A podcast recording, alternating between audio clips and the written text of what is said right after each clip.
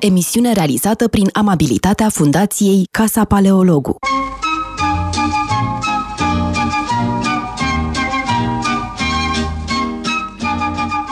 Bună ziua, bine v-am regăsit ca în fiecare marți la emisiunea Metope și de data asta trebuie să vă spun că Răzvan Ioan și cu mine ne-am decis să rămânem numai noi, uh, să nu uh, avem un invitat. Uh, pregătim deja o serie de invitați foarte interesanți pentru următoarele săptămâni, dar cred că era nevoie să ne așezăm puțin, să reflectăm asupra emisiunilor recente pe care le-am avut și care pe amândoi ne-au încântat foarte mult, am aflat foarte multe lucruri. Uh, dar vreau să reflectăm mai cu seamă la uh, situația uh, din educație, să începem cu asta, pentru că, vrând nevrând, s-a produs un masiv transfer către online și către școala acasă, către homeschooling.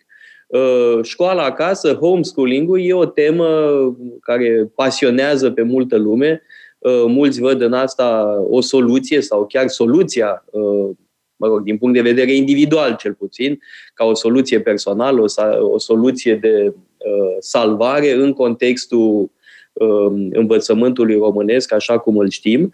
Uh, ori uh, epidemia a provocat uh, un, un, un transfer masiv uh, către așa ceva. Uh, de-al și măsurile guvernului cumva vin în întâmpinarea uh, acestui uh, uh, efort. Da? Uh, părinții care rămân acasă să se ocupe de uh, copii sunt uh, ajutați într-un fel. Da? Și asta cred că e uh, o dezvoltare uh, importantă. De-al minte, trebuie spus că um, în ultimile luni, atât Răzvan Ioan uh, cât și uh, eu am făcut cursuri pentru adolescenți și pentru copii, ceea ce nu mai făcusem înainte. Uh, pentru adolescenți eu făcusem, Răzvan Ioan abia Uh, în ultimile luni a făcut uh, cursuri pentru adolescenți, iar eu însumi am predat pentru copii uh, între 7 și 12 ani. Răzvan, aș vrea să începem prin a vorbi puțin de această experiență, că tu ai fost format ca cercetător, da? ai un doctorat în filozofie. Cum ți se pare experiența asta de predare uh, pentru adolescenți? Mai întâi aș vrea să-ți spun că am citit de dimineață pe Facebook, am în listă un uh, profesor de matematică, care, bine, un profesor de matematică din București, care evident este forțat să-și țină lecțiile online. Și povestea cum a fost reclamat la inspectorat de un părinte, pentru că i-a picat netul în timpul orelor. Așa că părintele, profesorul de altfel se afla la școală, a ales să facă de la școală, el în fața camerei și copiii acasă. Ei, și părintele respectiv s-a simțit ofensat că i-a picat netul. Așa că noi am Cui scăpat tot. Cui i-a picat netul? Părintelui Profesor. sau profesorului? Profesorului. Da. da. Bun, asta uh, ridică o problemă legată de țăcăneala multor părinți, uh, adică da. vieții profesori din uh, școli uh, trebuie să facă față și Uh, nebuniei multor părinți, da? care au pretenții absurde, care reclamă pentru orice. Bun, uh, sigur, avem cazul din Franța unde părinții au luat inițiativa decapitării unui profesor. Da? Bun, la noi nu e atât de grav, dar trebuie spus, noi avem șansa că nu avem de a face cu părinți nebuni de genul da. ăsta. Tocmai aici, mare lucru. Tocmai aici vreau să ajung. Tocmai aici voiam să ajung, că n-am avut uh, o astfel de experiență. Bun, și sper că te refer la experiența cu uh, experiența de la noi, cu profesorul care a făcut plângerea la inspectorat, nu experiența din Franța. Slavă Domnului, n-am avut așa ceva. Deși uh, amândoi ne ocupăm de cursuri uh, care au legătură cu religia. Așa că e bine să fim atenți. E bine să fim atenți, da. Dar totuși, Bun, revenim la... avem apucații noștri, uh, sunt, vedeți, vezi că sunt foarte contondenți uh, în uh, formulare. Uh, te sperii da, când vezi ce poate să scrie unii pseudo-ortodoxi, pentru că nu sunt ortodoxi. Da? Fundamental, atitudinea lor e contrară uh, ortodoxiei. Dar sunt de o agresivitate verbală extraordinară slavă Domnului, nu trec la fapte și nici nu cred că există cu adevărat un pericol în acest sens. Nu, nu, nici. Acum, experiențele noastre cu copii, cu adolescenți, pe mine m-au bucurat. Au fost, bun, cursul pe care l-am ținut despre curaj. Cred că a fost o experiență foarte bună. Am avut uh, un adolescenți care erau în clasa 11, a 12 și evident se pregăteau de facultate, unii urmau să plece. La... Ce, le-ai fă- ce teme ai abordat cu ei la cursul despre curaj? Țin minte că ai făcut un curs despre Antigona, la asta m-am uitat și eu. Da. Despre Sofocle. Am uh, vorbit destul de mult despre antichitate, am vorbit despre Platon și curaj și evident am vorbit despre dialogul Aches, pe care îl știi foarte bine și e interesant tocmai pentru că acolo sunt personaje reale, personaje istorice. Bun, dialogul evident este o ficțiune. Păi aproape în toate dialogurile lui Platon, personajele sunt reale uh, și persoane politice importante. Nu știu, ca și cum m-aș apuca să scriu un dialog în care apare Noica și Nicușor Ceaușescu, de pildă, uh, sau uh, Alexandru Paleologu și nu știu cine, Gogo Rădulescu. Da? Adică genul ăsta de situație. Că Ia imaginează-ți un dialog Nicușor Dan cu fire. Asta da dialog. dialog filozofic. Nu, ar putea fi de exemplu, în dialog, asta ai putea scrie tu în dialog despre Nicu, în, uh, dialog Nicușor Dan Toader, paleologul, dacă uh, știe toată lumea că ne cunoaștem de multă vreme. Uh, și ce ați mai făcut? Pe lângă Laches, Anticona lui Sofocle? Aristotel. Și am uh, vorbit un pic, și, uh, bun, am vorbit despre Iov, bineînțeles. Uh, mi s-a părut esențial să vorbim un pic despre literatura religioasă, mai ales că e un context atât de diferit de cel clasic, de cel în care gândesc Sofocle. Iliada n-ați făcut? Iliada nu, te așteptam. E, da. Aia e baza, da? da? Și evident am trecut la modernitate, am vorbit un pic despre Kant. Și țin să subliniez faptul că eu cred că a fost autorul care l-a plăcut cel mai mult. Așa cred că tu i-ai uh, manipulat. da, foarte bine, nu crezi? Da, e o manipulare pentru o cauză bună. Da. Uh, eu am făcut cursuri de mitologie uh, pentru copii, am făcut uh, despre Heracle, uh, despre Demetra și Persefona, Uh, despre Atena. Uh, acum urmează un curs despre Artemis și Apollo, da? despre uh, cei doi frați, dacă sunt frate și soră. Și mi-a plăcut foarte mult. Mie mi se pare că cei mici de toți sunt extraordinar de amuzanți, da? au haz Uh-huh. Vor să vorbească, să spună, se bucură, să deseneze, să zică și ei ceva. Uh, mi-a plăcut Sunt foarte mult. liberi în exprimare, nu ți se pare? Nu au aceleași constrângeri, nu le e frică să se facă de râs, cum se întâmplă poate la... Uh, mă tem că deja frica asta apare. Din da. momentul în care sunt școlarizați în România, frica asta începe să apară, dar e adevărat că slavă Domnului la cei mici e mult mai puțin prezentă. Uh, da? Și mi-a plăcut foarte mult. Uh, mi-era teamă, drept să spun, pentru că e singura categorie de vârstă cu care nu avusesem uh, deloc de a face până la vârsta de 47 de ani, câți ani, câți ani am acum. Predasem da, de peste 20 de ani pentru uh, categorii de uh, public foarte diferite, dar nu avusesem elevi de 7-12 ani. Și mi-a plăcut foarte mult. De-aia și vreau să reiau. Da? De-aia facem Apollo și uh, Artemis peste câteva săptămâni. Cât ușor îți este să prezinți astfel de teme uh, pentru uh, vârsta asta? Punem 7, 8, 9. Păi le arăt imagini uh, și slavă Domnului. Uh, sunt o mulțime de opere de artă, atât din antichitate, cât și din renaștere sau din epoca modernă. Le arăt imagini Uh, și, evident, uh, unele mituri le mai cenzurez, că sunt da. ceva mai, uh, mă rog, da. mai tipărate. Da? Nu le povestesc despre toate aventurile lui Zeus, de pildă. Da. Da? Evit poveștile cu violuri sau cu cruzime foarte, mă rog, cruzime extreme. Totuși o să le povestesc despre Uh, cum uh, Apollo și Artemis au ucis uh, pe copiii lui Niobe. Da? Asta o să le povestesc, că mi se pare că e un mit important. Dar le arăt imagini, sunt foarte receptivi la imagini și cred că e o mică introducere în istoria artei. Da? Și eu cred că asta e foarte important. Plus că da. mai cred un lucru, eu cred că mitologia e bună pentru toate vârstele. E bună pentru copii, dar e bună și mai târziu pentru adolescenți, pentru tineri, pentru adulți. De alminte, cursul despre Heracle o să-l reiau acum pentru adulți.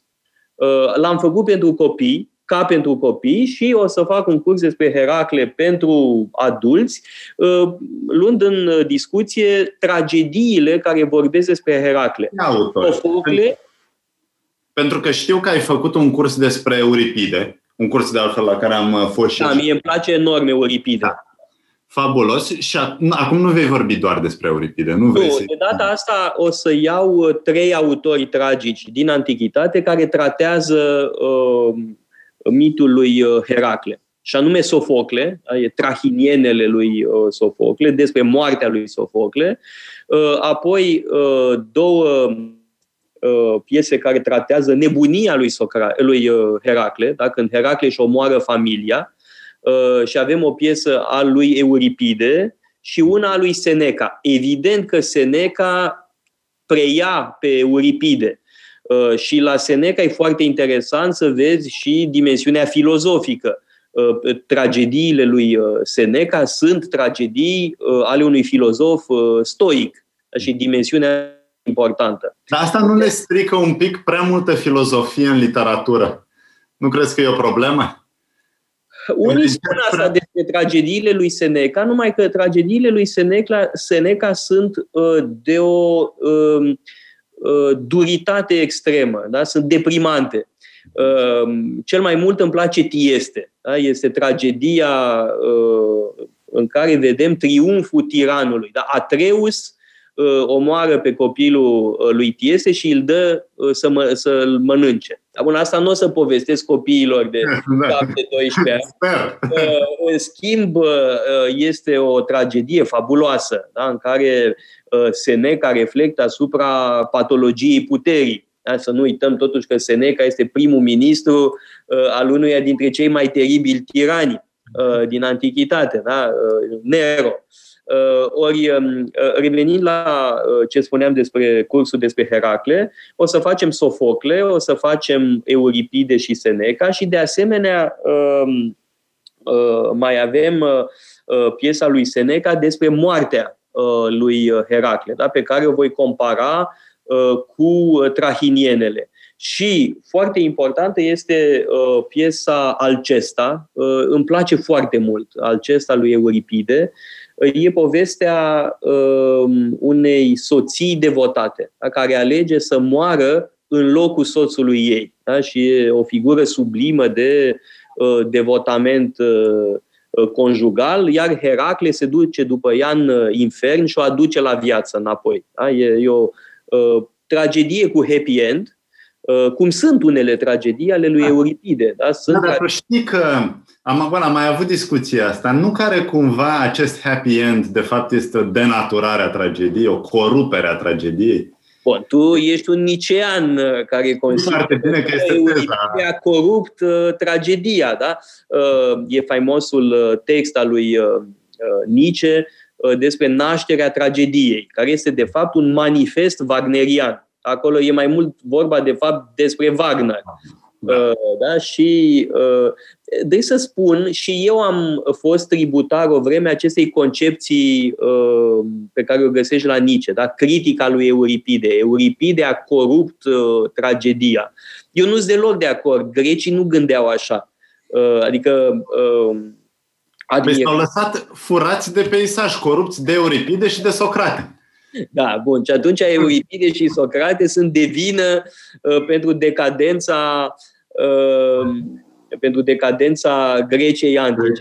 Da. Viziunea lui uh, Nietzsche, viziunea unei decadențe, uh, însă eu cred că am, am reușit să conving pe participanții la curs de geniul lui Euripide. Mie mi se pare un autor absolut uh, fabulos da? și trebuie apărat, pentru că încă din antichitate există o serie de atacuri împotriva lui Euripide. Mă refer la Aristofan. Da? Aristofan îl lua în permanență uh, în tărbacă pe Euripide. Dar făcea mișto de Euripide. Uh, încă de la început, da? încă din primele comedii, face mișto de Euripide, ceea ce totuși arată că era într-un fel obsedat de Euripide. Adică dacă îi dă atâta atenție în uh, comediile lui, înseamnă că îl preocupa foarte mult. Uh, Așa cum Aristo- Aristofan i-a întărbacă pe Euripide și poate un pic mai puțin pe Socrate, dar și Socrate e important. Evident. Uh, în deci, Nori. Dar mai mult pe Euripide, pare mai mult preocupat de Euripide și de pildă îl acuză că este misogin, Uh, da, e o, o comedie extraordinară uh, a lui uh, Aristofan, în care femeile din Atena decid să se răzbune pe Euripide pentru că e misogin. Lucru care, de fapt, nu e deloc adevărat, pentru că sunt o serie întreagă de figuri sublime ale feminității la Euripide. De asemenea, Aristofan aproape că l acuză pe Euripide că e un pericol public un pericol pentru sănătatea morală a Atenei. Înțeles, pentru că trebuie să spunem că toate aceste tragedii, dar și comediile, erau făcute pentru a fi văzute, a fi jucate și a fi văzute de toți cetățenii Atenei. Bun, asta era scopul ideal, bineînțeles, poate nu da, se întâmplă asta. Că da, atât da. tragedia cât și comedia sunt adevărate instituții Uh, civice și religioase în același timp. Adică Bine. sunt lecții de civism administrate întregii uh, societăți. Erau forme de educație. Da. Ca popor. Într-o societate care, bineînțeles, nu avea școli publice așa cum avem noi astăzi. Nu, Bun, dar eu erau școli mai mici, unde, bun, unde aveau acces în general cei care își puteau permite, cei care puteau plăti, așa cum aveau acces la sofiști, cei care își puteau permite. Da, numai că cel, unul dintre cei mai faimoși sofiști era un băiat sărac. Da, există o anecdotă legată de Protagoras, că, că era băiat foarte sărac și căra lemne. Asta făcea, căra lemne. Și l-a văzut Democrit, da, cum căra lemne, ce ingenios era, că cum își, uh, cum, uh, uh, cum să spun, purta lemnele în așa fel încât să o facă cu minim efort, da, să poată duce cât mai multe lemne Uh, cumva pe creștetul capului. Și Democrit a fost impresionat da, de inteligența acestui băiat fără carte. Și l-a luat alături de el, l-a învățat carte, Democrit uh, fiind o figură foarte importantă a filozofiei presocratice, uh, și asta ne spune Aulus Gellius, de, Aulus Gellius pardon, despre felul în care Democrit l-a dibuit pe Protagoras, care era băiat sărac, Așa cum avem o poveste despre Fichte. Da? Fichte era băiat sărac de la țară, păzea gâște uh, și a fost identificat de un aristocrat care a văzut potențial la acest uh, băiat uh, sărac. Bun. Foarte inter... Dar foarte interesantă paralela pe care ai trasat între Protagora și Fichte. Deci Protagora sunt unul din cei mai importanți intelectuali din Grecia Antică, reprezentativ pentru tipul de educație care se fă, s-ar fi făcut într-un, într-o cetate ateniană. Și Fichte, unul din fondatorii școlii sau sistemului educațional modern. Bună observație. Da, Fichte, într-adevăr, este părintele Universității Germane. Da, pentru că el răspunde înfrângerii pe care a suferit-o Prusia în fața lui Napoleon. Statul trebuie reformat și există o serie de adrese celebre către națiunea germană. Și gândirea lui Fichte este că trebuie reconstruită societatea germană, cultura germană, prin educație, bineînțeles, prin educație de masă, astfel încât cetățenii să devină buni, oamenii să devină buni cetățeni și buni funcționari. Deci este da, un model. Este o idee iluministă uh, și primele eforturi în acest sens sunt cele ale Revoluției franceze.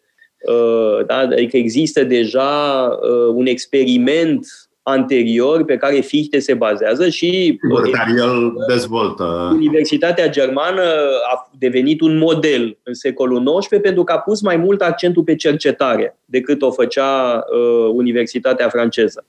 Numai că, bineînțeles, asta ascunde și o capcană. Și anume, dacă vrem să uniformizăm, dacă vrem să formăm buni cetățeni, funcționari, membri ai societății, în ce măsură mai încurajăm individualitatea?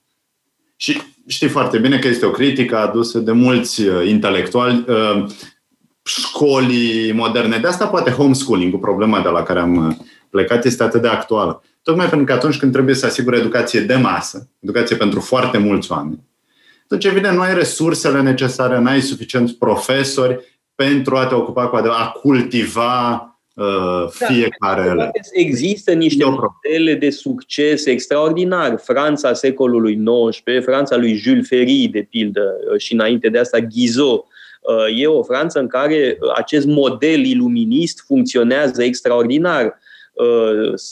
Și de asemenea Germania. Da? Sunt fără îndoială Olanda, dar cunosc mult mai puțin, uh, tu ești marele specialist în materie.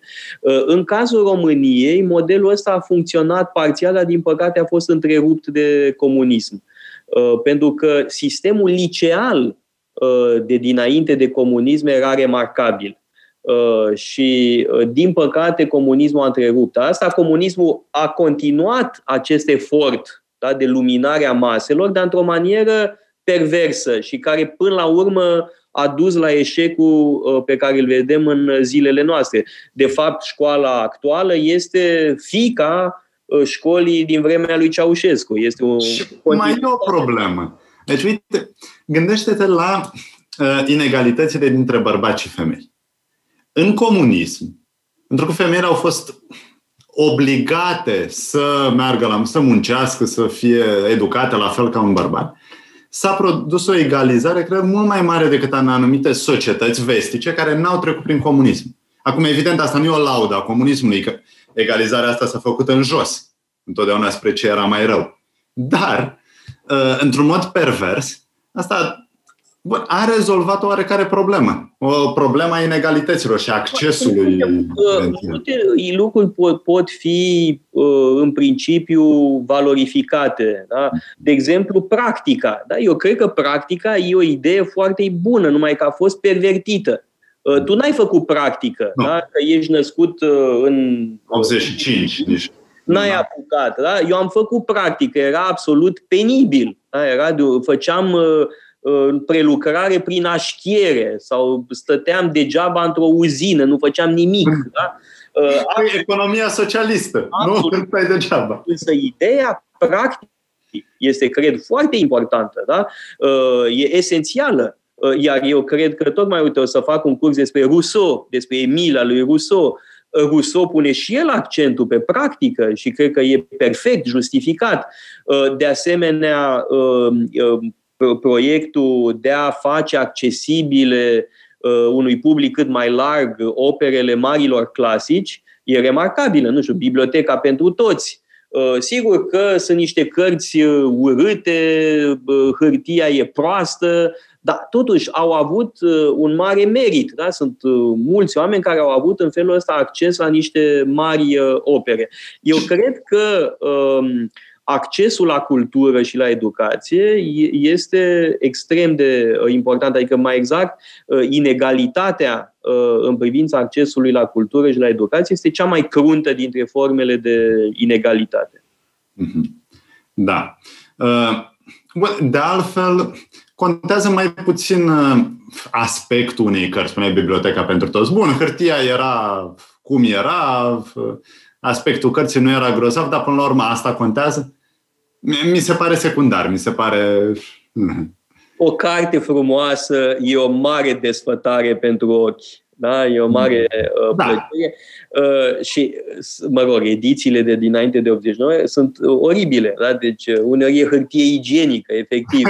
da. uh, însă, mă rog, aveau meritul că existau. Da? Și acest, uh, totuși, acest proiect de a face uh, cât ori mai uh, accesibilă marea cultură unui număr cât mai mare e un lucru esențial și cred că trebuie păstrat această uh, idee. Uh, de anumite văd că mă și întreabă pe cine, cineva pe uh, chat uh, dacă nu cumva am candidat la prezidențiale uh, nu ca să câștig, ci pentru ca să promovez accesul oamenilor culți la cea mai înaltă funcție. N-a funcționat.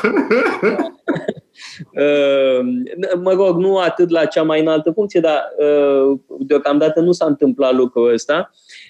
Dar e adevărat că intenția mea era una pedagogică. Da? Și am uh, spus mereu uh, că vreau să fiu un președinte învățător și am fost un candidat învățător, pentru că am lansat în uh, spațiu public o serie întreagă de teme pe care le cred foarte importante și cine știe, poate câteva zeci de mii de oameni își mai aduc aminte de ce am spus. Deja e mare lucru. Da? Nu, nu cred că am pierdut vremea degeaba. Da? Adică nu cred că uh, sacrificiul ăsta a fost uh, inutil. Însă, revenind la cursurile noastre, la cursurile uh, tale, da?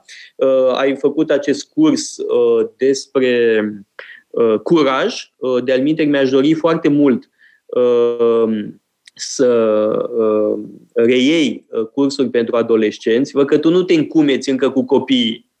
Nu, știi, într-adevăr mi-a fost și mie frică. Așa cum ai mărturisit că ți-a fost și ție, tocmai pentru că nu sunt obișnuit cu grupa asta de vârstă, nu știu. De fapt, sunt da. convins că este o, o frică absurdă, o frică inutilă. Da, evident că da. doar... de, de, pentru că, cum, de la da, prima întâlnire mi-a făcut foarte mare plăcere să am de-a face cu uh, ăștia mici de tot. Și ce mi-aș dori? Foarte haioși, în primul rând. Da? Deci te distrezi cu ei. E adevărat că îți consumă mai multă energie.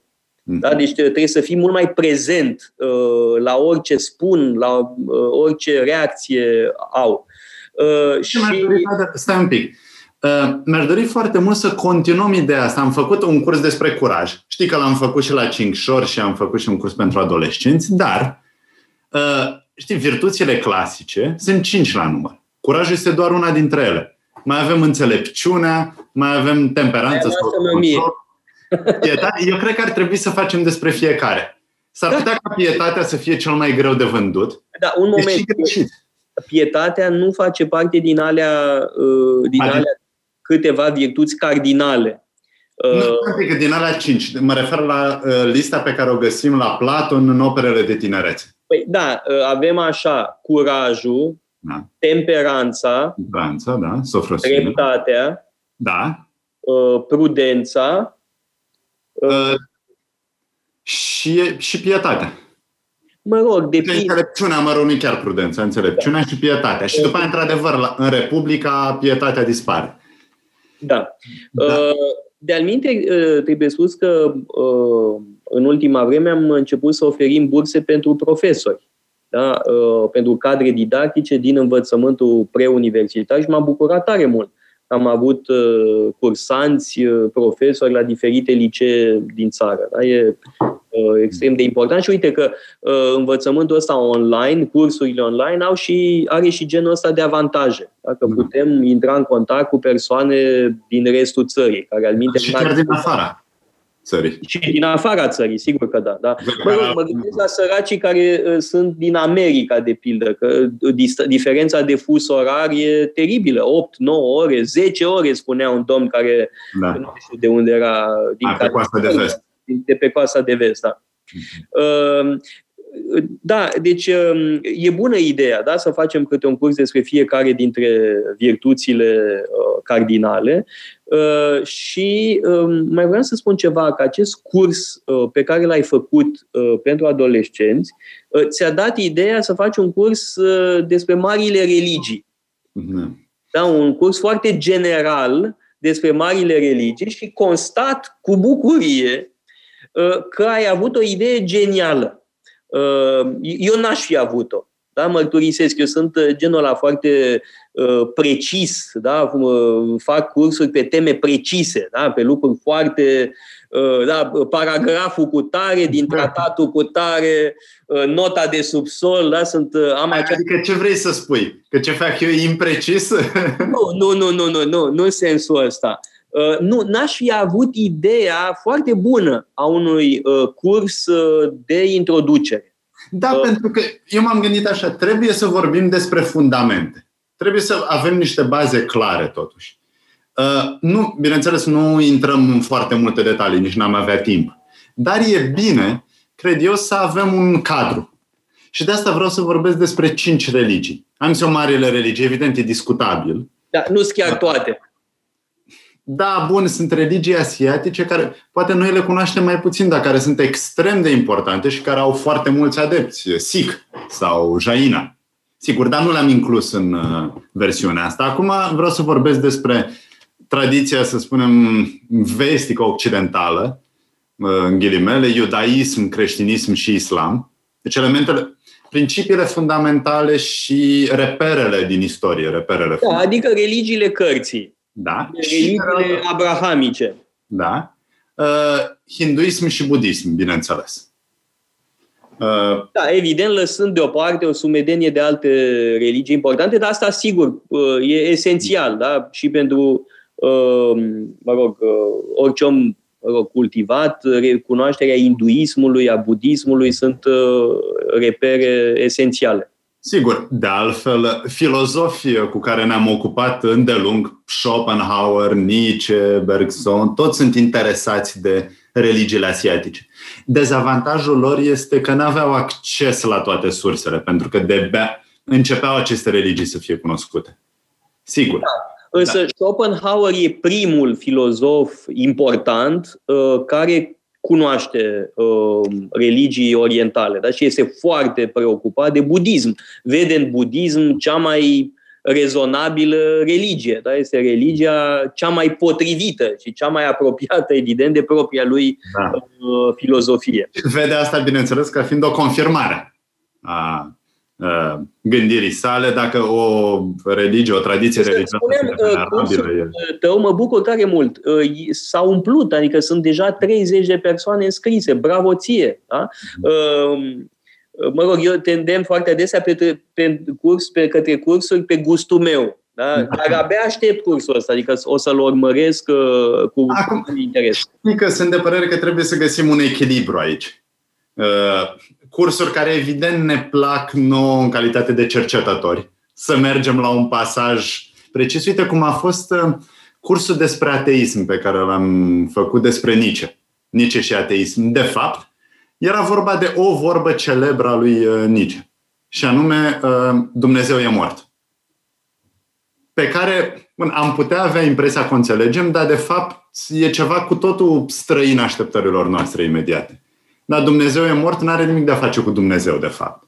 Cu totul altceva. Da, apropo de cursuri uh, pe gustul meu, a început deja săptămâna trecută cursul lui Alin Suciu uh, despre creștinismul egiptean. Tu n-ai putut participa la prima întâlnire, dar te rog mult, vino, uh, urmărește-o pe a doua. Este extraordinar. Da? Mi-a plăcut enorm. Am luat uh, vreo 10 pagini de, de număr 5 pagini de notițe și am aflat foarte multe lucruri extrem de interesante despre creștinismul egiptean, despre marile figuri Uh, ale creștinismului egiptean, figuri precum Antonie cel Mare, uh, Sfântul Atanasie da, și alții. Da, e absolut uh, pasionant. Nu avem nicio îndoială. L-am văzut cu toții la emisiunea pe care am făcut-o cu Alin Suciu. Da, mă bucur că am făcut emisiunea aia și mă bucur că a fost el disponibil uh, pentru asta. De-al uite, online-ul ne permite uh, să implicăm uh, profesorii români din afara țării. La oameni care nu și-ar găsi locul în învățământul românesc, pentru că sunt prea buni, uh, dar care predau peste tot în lume. Uh, sunt în tratative cu Alin Fumurescu, cu uh, Anca Vasiliu de la Paris. Mă bucur tare mult pentru că sunt... Am avut pe Aurelian Crăiuțu. Aurelian Crăiuțu, într-adevăr. O să avem un, o emisiune despre budism. Budism da, cu Florin Deleanu, care este un specialist care bun, și-a făcut doctoratul în Germania, dar de vreo 20 de ani stă în Japonia. Da, și predă în Japonia budism. Mi se pare extraordinar, ca destin românesc. Da. A, a, mai întâi a devenit specialist în sinologie, texte budiste timpurii, după care a trecut la uh, studierea textelor sanscrite, indiene. Și să te uiți pe CV-ul lui e, e impresionant. Știi, îmi aduc aminte de o vorba lui Fenelon, cred, despre Leibniz. Când te uiți la ce a făcut omul ăsta, îți vine să te ascunzi într-o peșteră și să aștepți să mori. Oricum n-ai nicio șansă să... Da, da, e adevărat. da. Uh, da, um, legat de budism da, și uh, de interesul unor filozofi occidentali uh, pentru Orient. Tu ți-ai făcut teza despre Nietzsche, bun, știe toată lumea lucrul ăsta, l-am Hai să nu mai zicem. da, însă mă bucur, uite, tare mult că o să faci un curs despre știința voioasă. Și e un mic detaliu. La uh, cursul despre antrepreneurship nicean, uh, a pus cineva o întrebare pe chat. Da? Ne-a întrebat uh, care ar fi textul cel mai reprezentativ sau textul de început uh, pentru a te apropia de gândirea lui uh, uh, Nietzsche. Și noi am dat răspunsuri diferite. Tu ai spus știința voioasă, iar eu am spus genealogia moralei. Uh, cred că divergența asta e cumva semnificativă. Adică mă gândeam astăzi, de ce oare am răspuns așa de categoric și unul și altul? Hai să încercăm să răspundem la asta. Acum, stai un pic. Mai înainte să spunem că am avut totuși un teren comun când am zis am doi dincolo de bine și de rău care da, este da, candidat și unde suntem de acord. Nu cred că există da. discuții. Dar mai întâi, de ce mă feresc eu de o carte cum este uh, Așa grăita Zaratustra, care e poate cea mai cunoscută? Numai că este foarte greu de abordat, pentru că este o combinație între filozofie și artă uh, și un poezie, poezie epică. Și de asta este foarte greu să înțelegi ce vrea Nietzsche să spună de fapt. Când este polemic, și când uh, prezintă ceva ce are legătură cu filozofia lui și oricum prezintă într-un mod uh, uh greu de descifrat. Zaratustra, care ar trebui să fie ultima carte pe care o citești. Bună observație, da, de acord. Știința voioasă mie îmi place pentru că uh, este scrisă de Nietzsche într-o perioadă, hai să spunem, de calm. Într-o perioadă în care vrea să explice așezat metodic, dar bineînțeles cu umorul uh, specific, uh, vrea să-și expună ideile. Mi se pare că mai târziu devine din ce în ce mai nerăbdător. Uh, își dă seama că proiectul său filozofic nu, nu are mare căutare, vrea să devină din ce în ce mai polemic. Și atunci, iarăși, spune lucruri foarte interesante, dar poate mai greu de interpretat. Mm-hmm. Ți se pare că... mai mare să înțelegi greșit. Mm-hmm. Riscul este se foarte mare. că nici în ultimele scrieri e uh, excesiv sau mai polemic? Nu aș spune excesiv. Hai să luăm exemplu cu Bestia Blondă. E un pasaj celebru chiar din genealogie. Bestia blondă. Da, e, e faimoasă falsa interpretare a acestui pasaj. Da? E foarte ușor să spui, a, Bestia blondă, arianism, nici era un protonazist. Ori noi știm foarte bine că nici poveste de așa ceva, bestia blondă înseamnă leu. Acum. Da, dar este evident, dacă te uiți la text, este evident că e vorba de leu. Da. Uh, pentru că dă exemple uh, da, de uh, aristocrați, așa cum îi descrie el, uh, dintre arabi uh, și japonezi. Ori japonezii nu sunt blonzi. Eu n-am văzut mulți uh, japonezi Știu blonzi. arabi blonzi, da. Or fi, dar da. puțini. exact. De asta mi se pare, nu neapărat că devine el exagerat, nu, ci doar riscul este să fie înțeles așa, riscul este să fie citit așa. Uh, și uh, asta și pentru că multă lume se gândește, a, Nice a luat o razna, a nebunit la un moment dat, vorbește despre... Uh, Cum răspunzi la această prostie? Cum răspunzi la această prostie? Că, uite, domnule, a luat-o razna și de aia s-a îmbolnăvit? Păi, uh, două lucruri. În primul rând, uh, bun, s-a îmbolnăvit în 90, în 89-90. Deci nu putem să spunem că ce scrie cu câțiva ani înainte. Păi da, da, Ticuni, o luase razna și, de fapt, nebunia lui nu este decât eșecul final al unei gândiri greșite. Era ateu și de-aia a ajuns nebun. Da? da, bun, numai că atunci hai să ne uităm la argumente. Hai să cântărim raționamentele. Asta trebuie să facem până la urmă. De fapt, cei care spun asta sunt cei cărora le este lene să, in, să citească cu atenție, să-l citească pe Nice cu atenție. Asta e problema, de fapt. A, și refuză, aud, bun, Nice este ateu. Nu știu foarte bine ce înseamnă ateu în varianta niceană, dar zic că Nice e ateu, deci nu putem să... Deci ceva e în regulă cu el. Neștiind, de fapt, dar de ce natură era boala lui? Sincer, habar n-am și nu cred că știe cineva. A fost un colaps, nu cred că există un uh, diagnostic medical sigur. Și îți spun sincer că nici nu m-a interesat foarte tare. E secundar până la urmă. Pe mine mă interesează opera lui, mă interesează uh, puterea argumentelor, în ce măsură sunt valide, în ce măsură nu sunt valide, bineînțeles. Și asta se întâmplă. Mm, detalii biografice incerte, un diagnostic medical la care nu mă pricep încă nu sunt medic, asta e secundar. Pentru, cred pentru a interpreta opera lui și pentru a vedea cum se încadrează într-o tradiție uh, filozofică occidentală. Dar sunt curios, tu de ce ai spus uh, genealogia morală? Ah. greu de... Mă întrebam de ce. Poate pentru că uh, și eu am uh, scris despre Nietzsche, am, uh, mi-am scris lucrarea de uh, diplomă, de metriz, uh, despre Nietzsche și Schopenhauer. Problema religiei la Schopenhauer și Nietzsche.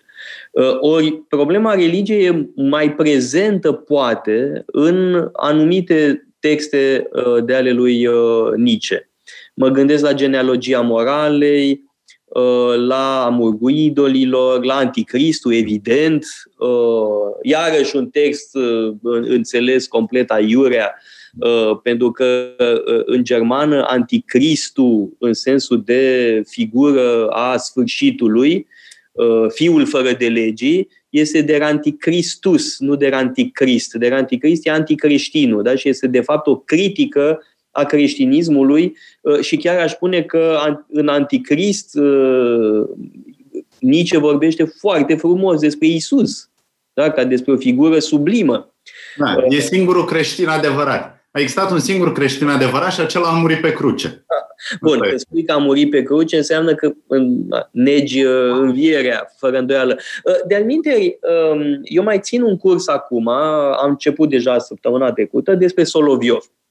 Uh, și trebuie să spun, m-am apucat de cursul ăsta pentru că mă enervează prostiile pe care le aud, uh, da, pe care le văd pe diferite pagini de Facebook, în diferite publicații pseudo-ortodoxe, troglodite, uh, da? că masca este semnul anticristului. Da?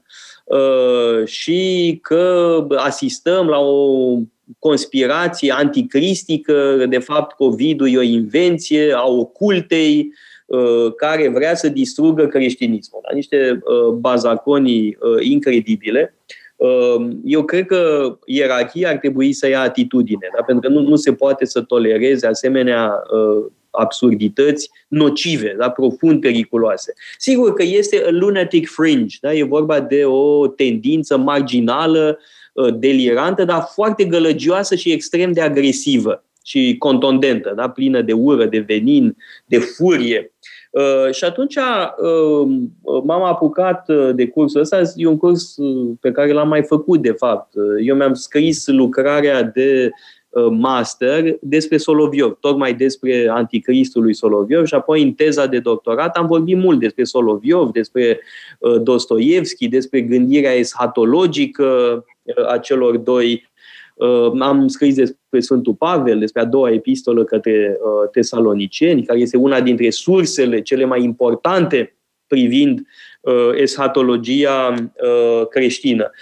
Dar mai e un lucru, un important cineast român a făcut un film pornind de la dialogurile lui Soloviov.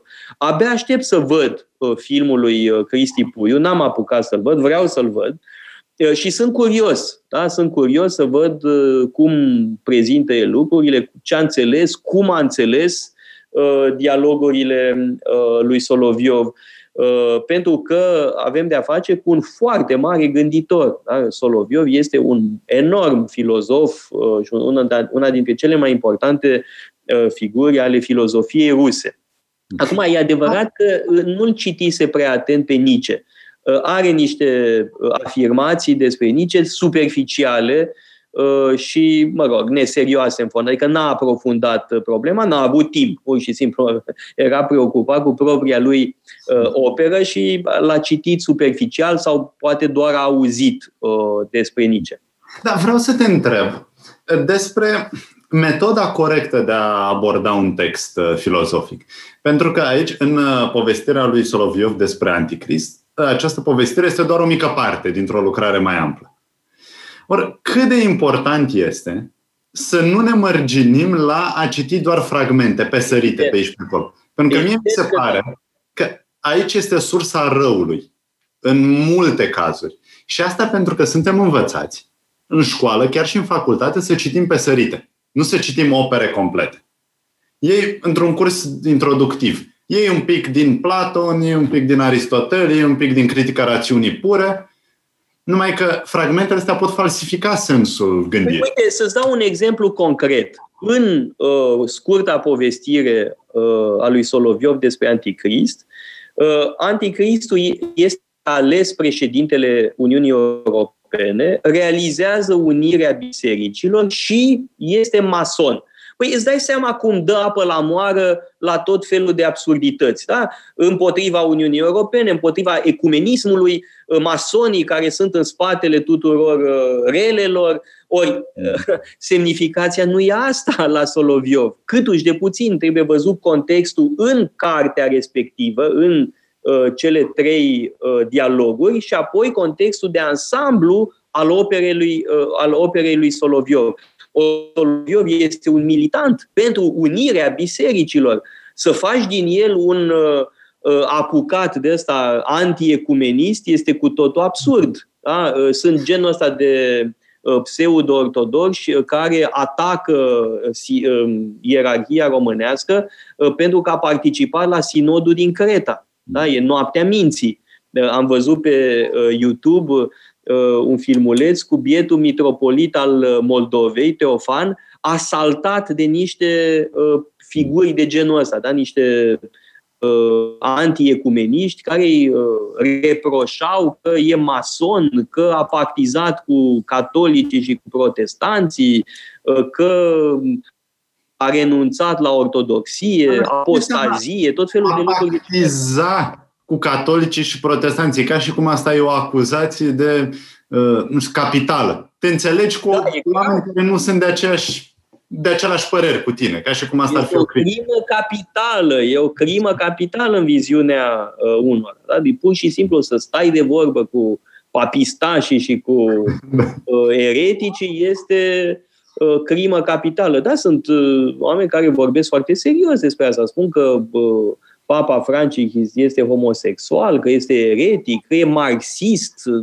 sexomarxist, felul de de genul ăsta. Bun, acum eu nu sunt neapărat un fan uh, al uh, papei Francis, eu sunt mai degrabă din școala uh, Benedict al XVI-lea, da? deci din ultimii papi, preferatul meu este papa Benedict. Da? Îmi place Ratzinger la nebunie, în primul rând pentru că a scris cărți uh, care merită citite îmi place tot ce a scris uh, Papa uh, Benedict al XVI-lea.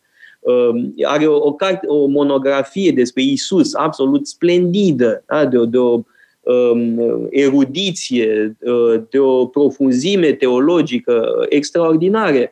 Uh, de asemenea, cartea lui despre copilăria lui Isus este splendidă și o sumedenie de alte cărți despre liturghie, uh, despre Uh, biserică, despre viața uh, de după moarte. Uh, e un autor extraordinar de important și profund. Evident că Papa Benedict e cel care îmi place cel mai mult. Da? E un profesor neamț, exact după cum îmi plac mie, da? genul ăsta de figuri intelectuale. Papa Francisc mi se pare ceva mai histrionic. Da, acum, să spui despre el că e sexomarxism, mi se pare culmea absurdității. Da, este absurd. Uh, e adevărat, chiar și zilele astea avem uh, niște declarații sau presupuse declarații care fac uh, valuri pe internet, fac valuri în... Da, și, mai, și se reactivează în felul ăsta o veche uh, obsesie esatologică, tema papei anticrist, da? papa anticrist sau papa servitor al anticristului. De da? reformă, vedem. Există, da, evident, în reformă și chiar înainte de reformă, da? în uh, diferite dispute între imperiu și papalitate în Occident, da? Friedrich al II-lea Uh, îl acuza pe papa din vremea lui că este uh, un servitor anticristului. Și evident, papa spunea același lucru despre uh, Friedrich al II-lea, da? de da, marele împărat. Aș vrea să uh, încurajez... Pe care, pe, pe care Nietzsche îl admira atât de mult. Da. Da? Friedrich al II-lea uh, Hohenstaufen este unul dintre eroi ai lui unul din primii europeni. Da. Uite, aș Dar vrea... ce vrei să spui? Că... Aș vrea să încurajez pe cei care ne ascultă să ne Așa spune adevăr, uh, Deci pe cei care ne ascultă să ne trimită comentarii sau întrebări uh, pe Facebook. Da, dar legate de tema asta. Da. Trebuie despre uh, Donald Trump sau uh, despre Băsescu sau Iohannis sau mai știu. Dar lasă-i, stai un pic, lasă-i pe Băsescu, Iohannis, Donald Trump și Biden. Tu pregătești un curs despre Ronald Reagan. Ronald Reagan ca orator. Da, și dacă, și dacă nu mă înșel, ideea ți-a venit în urma cursului despre războiul rece pe care l-am ținut împreună. Uh, nu, nu. E o idee pe care o aveam mai de mult. Mi-am asumat și eu aici un merit, dar se pare, mi-am arogat un merit, dar se pare că pe nedrept. Nu, nu, nu, nu e lipsit de importanță. Nu? Că, într-adevăr, mi-a, plăcut, mi-a făcut mare plăcere să predăm împreună uh, cursul despre războiul rece. Și eu cred că am făcut foarte bine că l-am predat împreună, Uh, pentru că e o temă foarte bogată și uh, perspectivele noastre uneori se completau. Da? Eu cred că a fost foarte bine că l-am făcut așa. Însă ideea cu uh, Reagan ca orator e mai veche.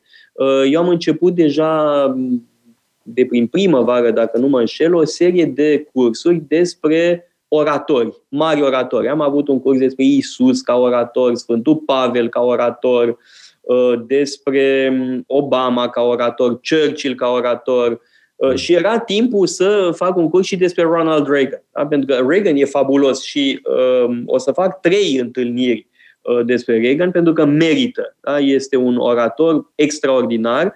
Uh, evident că foarte bun este și Obama. Uh, însă la Reagan totuși ai un bilanț uh, politic uh, mult mai bun. Adică uh, bilanțul lui Reagan evident, cu anumite erori, fără îndoială, bilanțul lui Reagan este glorios. Bilanțul lui Obama n-aș zice că e glorios, nu e nici atât de rău pe cât spun detractorii lui, uh, dar sigur că Obama e mai mult un vorbitor extraordinar decât un om al marilor decizii. E adevărat că în perioada în care Reagan a fost președinte era, cred eu, un pic mai ușor. Aveai un inamic clar. Just. Așa. Era ușor de localizat, ușor de definit. Era mult mai ușor nu numai să definești tu adversarul, dar și să-i convingi pe americani că există un adversar. Era destul de clar. Aproape Erau gata convinși. Erau gata convinși, da. Trebuia doar să-i agiți un pic. Ei, a, în perioada asta sau în ultimii 10-15 ani, lucrurile sunt mult mai difuze, de fapt. Așa e. Amenințările sunt neclare, nu sunt existențiale, de fapt, la adresa Americii. Bun, terorismul islamic. Sigur, este o amenințare groaznică, dar nu e existențial, așa cum a fost cu Uniunea Sovietică. Deci contează, cred, uh, mult să vedem diferența de context. Uite, cineva uh, ne uh, întreabă să ne roagă să spunem care e titlul cărții lui Vladimir Soloviov. Sunt trei dialoguri. Da? Așa se numește cartea, trei dialoguri, iar în, în, în interiorul celor trei dialoguri, în al treilea dialog, Uh, se găsește povestirea despre Anticrist, scurta povestire despre Anticrist, care a apărut în uh, românește în mai multe traduceri. Una este la editura Humanitas, dar mai e și una la editura Polirom, unde am uh, publicat eu introducerea. Și recomand introducerea respectivă pentru că e lucrarea mea despre Soloviov, tradusă în românește acum peste 20 de ani, dacă nu mă înșel, da? pe la cândva în 2000 Uh, cred. A apărut la Polirom. Uh, însă Soloviov merită uh, o serie întreagă de cursuri, pentru că este un gânditor major, da, un mare filozof religios, și o să reiau tema Soloviov. Și e foarte interesant ceva, și anume, în România, Soloviov, dar gânditorii ruși în general, cred că sunt puțin cunoscuți. Bun, lăsând de la o parte pe Tolstoi, Dostoevski, Cehov, evident, ei sunt citiți. Dar uh, filozofii ruși, filozofii ai religiei, care sunt puțin cunoscuți. Mai cunoscuți sunt în Occident. Bun, nici acolo grozav. Adică poți foarte ușor să faci o carieră în filozofie fără să-l fi citit niciodată pe Soloviov sau pe, știu, pe Bergheaie. Da. Hmm. E adevărat.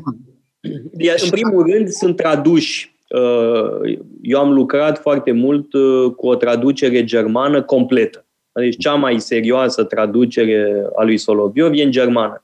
Și nu numai traducerea e foarte bună, dar ediția respectivă e un instrument de lucru extraordinar. E mai bună decât oricare altă ediție, inclusiv cele rusești.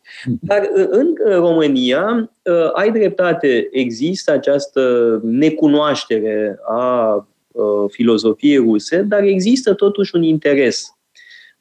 Orice curs pe o temă rusească atrage lume.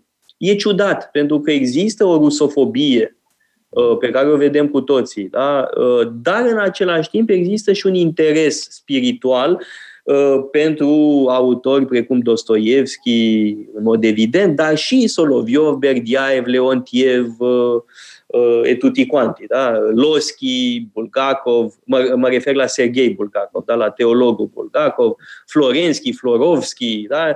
adică școala rusă de filozofie religioasă uh, e fascinantă uh, și, de asemenea, teologia rusă din secolul 20, uh, cum e de pildă Florovski, da? este un teolog care a predat în Statele Unite, foarte solid, da? e comparabil, aș zice, cu Jean Danielou în lumea catolică.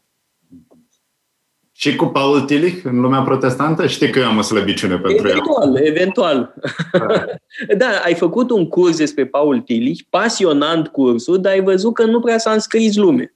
Da. Am regretat pentru că Paul Tillich este un, un autor minunat. Cartea lui despre angoasă este nemaipomenită. Spune câteva cuvinte despre cartea asta.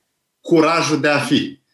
Uh, bun, uh, Paul Tillich a scris uh, tratate teologice, tratate de specialitate, dar a scris și lucrări.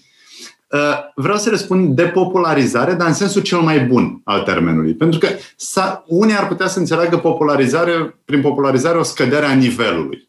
Ori nu este vorba deloc de așa ceva.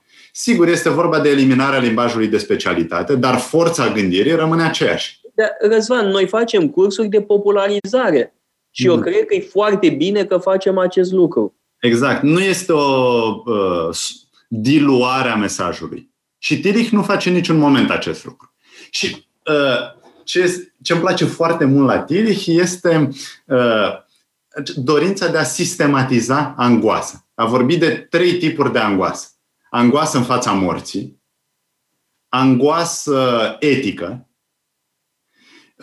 și uh, angoasă în ce privește sensul existenței. Și asta este angoasa specifică modernilor. Bine, există și în alte perioade istorice, dar este specifică modernilor. Deci angoasa în fața morții, bineînțeles, o avem din antichitate, pentru că nu știm ce se va întâmpla uh, în timpul morții sau după moarte, dacă există ceva sau nu. Angoasa etică, nu știm dacă alegem bine sau nu. Dar angoasa în ce privește sensul existenței, adică nu știm care este sensul pe care trebuie să-l dăm uh, vieții noastre și suntem într-o stare de incertitudine. Și atunci când reperele teologice absolute dispar sau sunt diluate, cum se întâmplă în modernitate, ce, fa- ce se întâmplă cu noi? Cum ar trebui să reacționăm? Și Paul Tillich mai spune ceva foarte interesant, și anume, fricile, de fapt, sunt produse ale angoasei. Dar sunt forme de mascare a angoasei. Frica are un obiect concret. Și atunci când identificăm obiecte concrete, de fapt fugim de angoasele care sunt profunde, sunt mm, fundamentale, dar nu au obiecte foarte clare. Angoasele sunt, uh, de fapt, pierderi de repere. Da, vreau să te întreb ceva uh, legat de uh, epidemia de coronavirus. Uh, eu am impresia că cei care neagă uh, importanța epidemiei, de fapt, uh, o fac din angoasă. Uh, da? Este o negare a realității, uh, pentru că, de fapt, uh, e vorba de o frică inconștientă foarte intensă. Da? Trebuie un anumit curaj să privești realitatea în față. Că, într-adevăr, este o epidemie serioasă, că, într-adevăr, face foarte multe victime, dar unora nu le convine, le e greu, le e foarte greu da? să trăiască cu Uh, un asemenea gând și atunci pur și simplu neagă. Dar nu există. Da? Este o conspirație. Uh, este o minciună. Ne minte guvernul. Uh, guvernul vrea să distrugă economia. Sau Iohannis și Orban sunt instrumentele unui complot dirijat nu se știe de cine. Cine dirigează complotul? Bill Gates, oculta, evreii, masonii, da. cine anume dirigează acest complot? Da? Și sigur că avem o fugă în irațional, pornind de la angoasă. Și asta e foarte important pentru că acești oameni spun despre ceilalți că sunt fricoși. A, sunteți niște fricoși, vă e frică de îmbolnăvire. Voi, de fapt, lucrurile stau fix pe dos. Marii fricoși sunt cei care neagă pur și simplu realitatea. Pentru că n-au curajul intelectual și moral de a se confrunta cu pericolul real. Acum, sigur, există și oameni care se panichează complet. A e vorba e un alt fenomen. Da? Și, uh, face aici o distinție între panică, există o panică uh, legată de coronavirus, anumite excese văd la, la unii oameni, dar de asemenea avem angoasa și cred că aici am putea face o distinție între angoasa care duce la negarea fenomenului și la tot felul de scenarii delirante, iar de cealaltă parte panica. Panica de o parte, angoasa de cealaltă parte. Da. De altfel, bun, în momentul în care angoasa generează frică, frica este un... Bun, frica, de fapt, ne face mai proști. Frica Asta este un... Spinoza. Frica este o îngustare a orizontului nostru mental, de fapt. Este o uh, formă de a ne rigidiza uh, gândirea care ar trebui să fie flexibilă, ar trebui să fie uh, uh, volatilă, ar trebui să circule. Ori frica ne, uh, ne face să ne uităm ca o căprioară atunci când se apropie o mașină cu farurile aprinse, ne face să înghețăm.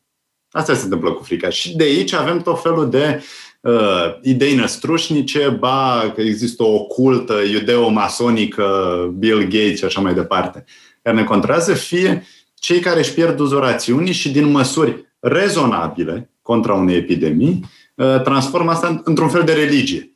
Uh, da, există și asta, da, o panică, da. evident că da.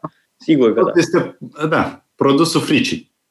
Uh, de altfel, este Dar mare. forme diferite de frică. De altfel, este mare păcat că astăzi nu mai avem uh, discuții atât de aprofundate despre pasiuni cum am avut uh, în la modernii timpurii, Descartes, Hobbes. Te rog mult să, iei, să reiei cursul despre pasiuni, pentru că era minunat. Da? Pasiunile la Descartes, la Spinoza, la Hobbes, Uh, și nu mai știu, Hume, foarte important, uh, David Hume. Uite că uh, ne trimite uh, cineva o întrebare, Paula Sârb, uh, cum se desfășoară interesul adolescenților pentru filozofie sau cum îl suscităm. Din pa, moment ce lectura a devenit comercial. Nu există rețetă. Nu există rețetă. Da?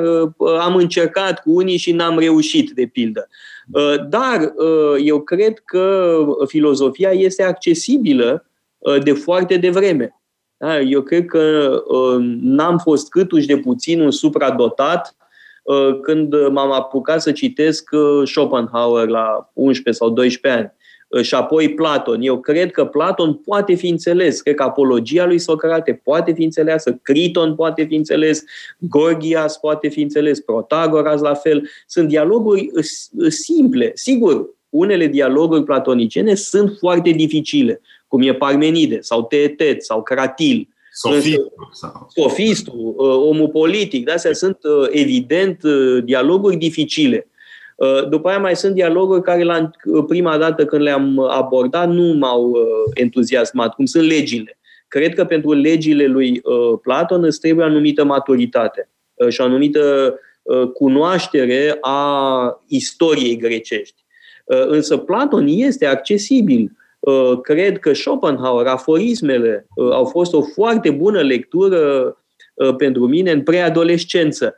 Uh, și mai cred ceva că anumite preocupări specifice adolescenței își găsesc răspunsul sau un început de răspuns în mari texte. Uh, în Platon, în uh, Schopenhauer. Există un entuziasm adolescentin pentru Nietzsche, deși mă cam feresc de el.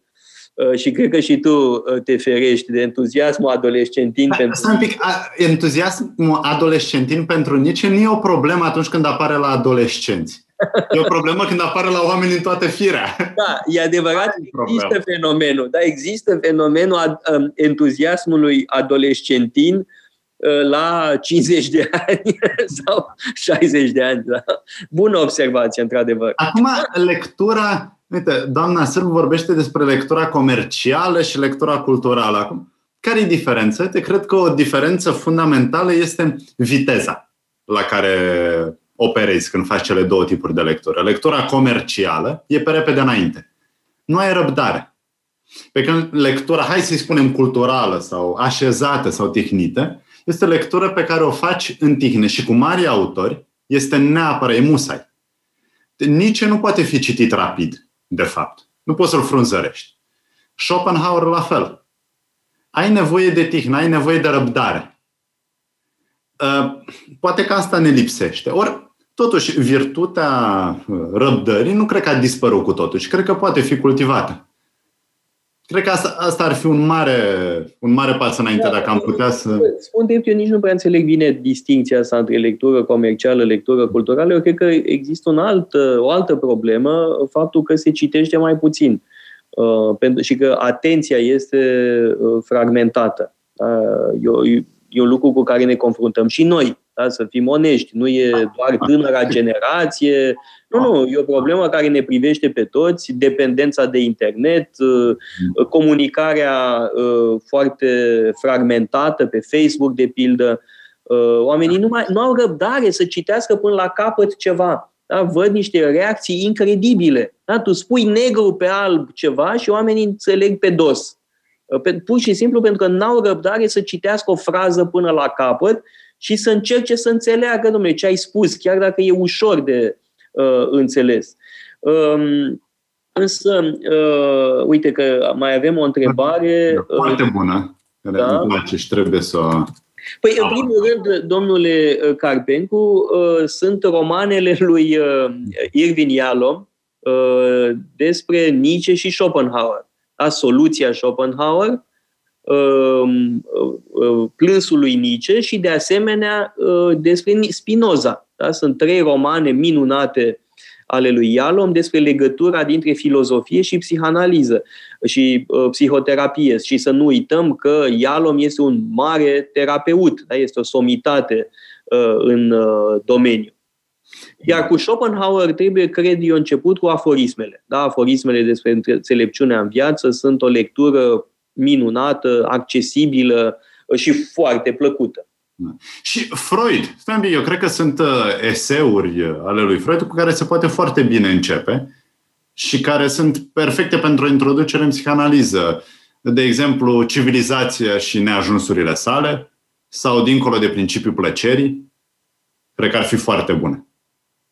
Categoric, da, da. Și după aia, bineînțeles, continuă da, cu tot ce a scris. Uh, uite, vreau să mai întreb ceva, uh, pentru că o să ții un curs despre Schopenhauer și Bergson. Uh, bănuiesc în mod special despre uh, cărțile lor, uh, despre religie și morală. Da? Pentru că amândoi au scris despre religie și morală. Spune-ne puțin mai mult despre Bergson, pentru că e un autor care a avut o vogă extraordinară. Uh, în România era uh, unul dintre filozofii cei mai citiți în anii 20-30, înainte de primul război mondial deja, am în casă cărți rămase de la bunicul uh, da, sau de la soția lui, uh, cărți de Bergson în franțuzește, cumpărate pe la începutul secolului 20. Uh, am um, cărți asemenea pe care le citise tata, fiind adolescent. Da? El când s-a pasionat pentru filozofie, ce a citit? A citit uh, Nietzsche și Schopenhauer. De-al minte povestește în uh, dialogul lui cu Stelian Tănase, în Sfidarea Memoriei, uh, cum s-a întâlnit cu regele Carol al II-lea la o uh, cursă de uh, mașini. Da? Că pentru că bunica mea uh, fusese foarte bună prietenă cu uh, prințul Carol în tinerețe da? și avea o uh, excelentă părere despre uh, Carol al II-lea. Tata nu. Uh, tata era mai degrabă puțin mai de stânga atunci, avea 18 ani, mm. în 37, și fusese nemulțumit de faptul că regele Carol al II-lea îl debarcase pe Titulescu. Mm-hmm. Uh, și uh, regele Carol a văzut că tânărul de lângă vechea lui prietenă e cam ostil Și de aceea l-a invitat la el. Da? Văzând tocmai că e cam ostil, așa, cam distant, l-a chemat la el, iar mama lui tata l-a trimis, du-te neapărat dacă te cheamă regele, nu o să refuzi, asta ar fi culmea mojiciei. Uh, și uh, Carol al doilea l-a dat gata pe tata. Da? Efectiv a rămas pentru tot restul vieții fascinat uh, de șarmul intelectual extraordinar al lui Carol al doilea. Și de, știi despre ce au vorbit? Au vorbit despre Nietzsche, despre Bergson, despre Baudelaire, despre Verhaeren. Este, iar gândește-te care dintre președinții noștri ar fi capabil să discute despre așa ceva. Dați-l imagine. Despre Marx. Iliescu despre Marx. Iliescu, da, Iliescu ar fi putut despre Karl Marx, e adevărat. Deci, din punctul ăsta de vedere, um, se poate spune că Iliescu este singurul uh, președinte al nostru care are o anumită formație filozofică. Da. E adevărat că e o formație filozofică de activist. Leninistă. Da. Uh, de-al e o carte a lui Althusser, nu știu dacă o știi, Lenine la filozofie. Mm. Ai citit asta? Nu. O, trebuie să citești mine la filozofii a lui Althusser. Da. Althusser nu prea mi-a plăcut. Ce a scris despre Spinoza, de acolo am început și nu prea mi-a plăcut. Mă rog, eu vrând nevrând a trebuit să mă interesez de Althusser, pentru că Althusser a fost timp de zeci de ani secretar general al uh, Ecole Normal Superior. Da. Uh, când am dat concursul să intru la Ecole Normal Superior, l-am avut în juriu pe Alain Badiou, care Alain Badiou, bun, e o celebritate, dar mie nu-mi place absolut deloc. Uh, mi se pare un maoist ne uh, unrepentant, nu știu, care a refuzat să-și facă autocritica. Deci ce scria omul ăsta în anii 70 este sinistru. Da? Mm. E, l-am avut pe Alain Badiou în uh, juriu și evident că trebuia să pot vorbi același limbaj cu el și am, am, am citit Althusser uh, în mare cantitate, de anumite trebuie spus că scrie foarte bine. Uh, uh, Althusser. Da? Și are un simț al formulelor, o mare claritate de expresie. Ar fi o greșeală să credem că acești autori nu sunt foarte inteligenți, nu sunt sclipitori în felul în care scriu Badiou, Althusser, Marx, evident. Sunt fabuloși, intelectual sunt remarcabili. Nu? Alain Badiou mi se pare mult mai uh, verbă. Uh, mi se pare că e mult, multă pălăvrăgeală la el. La Althusser nu. Uh, deci uh, Althusser nu e palavragiu. E foarte clar, uh, simplu în exprimare. Bun, evident că nu sunt de acord cu ce spune, dar asta e altă... Cel mai, cel mai bun scriitor în tradiția filozofică franceză rămâne Bergson, cred. Cel mai, nu degeaba a luat premiul Nobel. Exact. Bergson a luat premiul Nobel pentru literatură. Și Bergson, bineînțeles, nu intră în această tradiție marxistă. Uh, tradiție Dar spune-ne despre el, da? să uh, audă lumea despre Bergson. Ne. Ce, cine a fost și ce a vrut Bergson? Ce a vrut el? Da. de Ber- să citim. Da, Bergson e o figură remarcabilă pentru că s-a ocupat de filozofie, bineînțeles, dar s-a ocupat de biologie, a scris despre evoluție, despre ceea ce el numește evoluție creatoare, s-a ocupat de matematică, de fizică, a avut uh, un schimb uh, foarte interesant cu Einstein pe tema teoriei relativității, un spirit enciclopedic, unul din uh, mari intelectuali, mari gânditori ai Franței. Și hai să ne uităm un pic la ce a scris, care sunt titlurile cărților. Păi a scris mai întâi un eseu despre un ledone imediat de la conscience. Uh, uh, ceea ce este dat imediat în uh, conștiința noastră. Uh, ceea ce, este, uh, ceea ce este, ne este imediat accesibil. Și acolo vorbește despre natura umană, despre liber arbitru, despre libertate, despre timp, despre noțiunile fundamentale în felul în care mintea noastră este construită. După care are o lucrare care se numește Matiere Memoar, unde vorbește despre memorie. Deci despre uh, stratul fundamental al psihicului uman. Și asta, uh, cred eu, se leagă de întrebarea uh, pe care am primit-o mai devreme de la domnul Pop, Carpencu Pop, despre psihanaliză. Pentru că și Bergson este interesat de fenomenul psihanalizei. Și scrie anumite lucruri înaintea lui Freud, de pildă. Și atunci când scrie despre memorie, scrie despre memoria profundă, memoria adâncă. Dar cred că e foarte important să înțelegem la Bergson că este, el răspunde unei anumite crize. Crize moderne europene. Cred răspunde însingurării, individualismului care a luat o raznă, lipsei de comunicare autentică în societate și încearcă să găsească formule filozofice care să ne scape de, de această suferință.